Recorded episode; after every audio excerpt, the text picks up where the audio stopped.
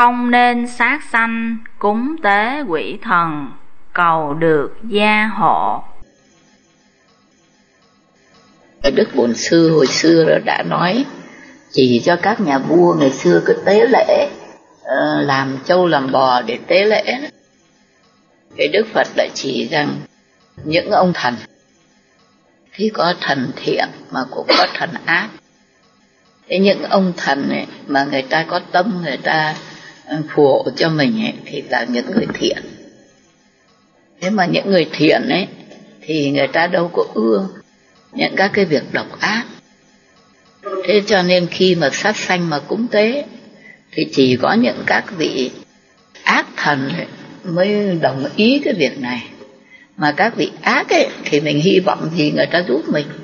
Thế cho nên không nên cúng tế bằng máu huyết mà chỉ nên cúng tế bằng bông trái hương hoa để tỏ cái lòng thành mà thôi.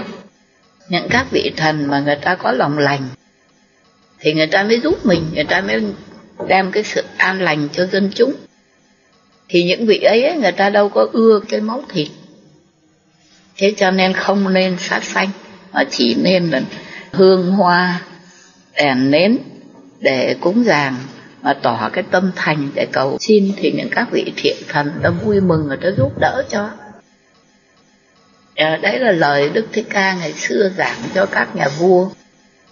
Cái thời cổ ngày xưa cũng cứ hay tế lễ. Ở bên ấn độ cứ theo lập đạo bà la môn cứ tế những cừu mới lại châu bò.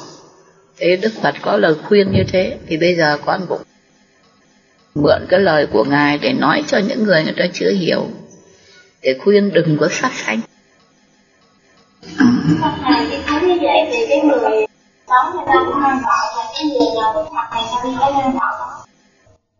cái người làm thì mang tội, còn cái người mà hưởng ấy thì cũng chỉ bị cái duyên, bị một cái duyên ác.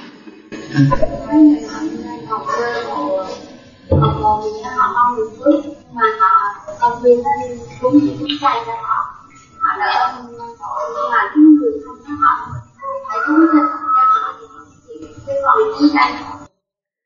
thì những cái vị ấy là vị ác thần rồi. Thế nhưng mà thôi, chẳng biết từng cái vị ấy chịu hay không chịu. Hãy cứ biết mình xét cái việc làm của mình.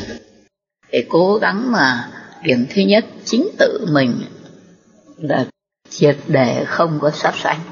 Điểm thứ hai là cố gắng mà khuyên những người chung quanh.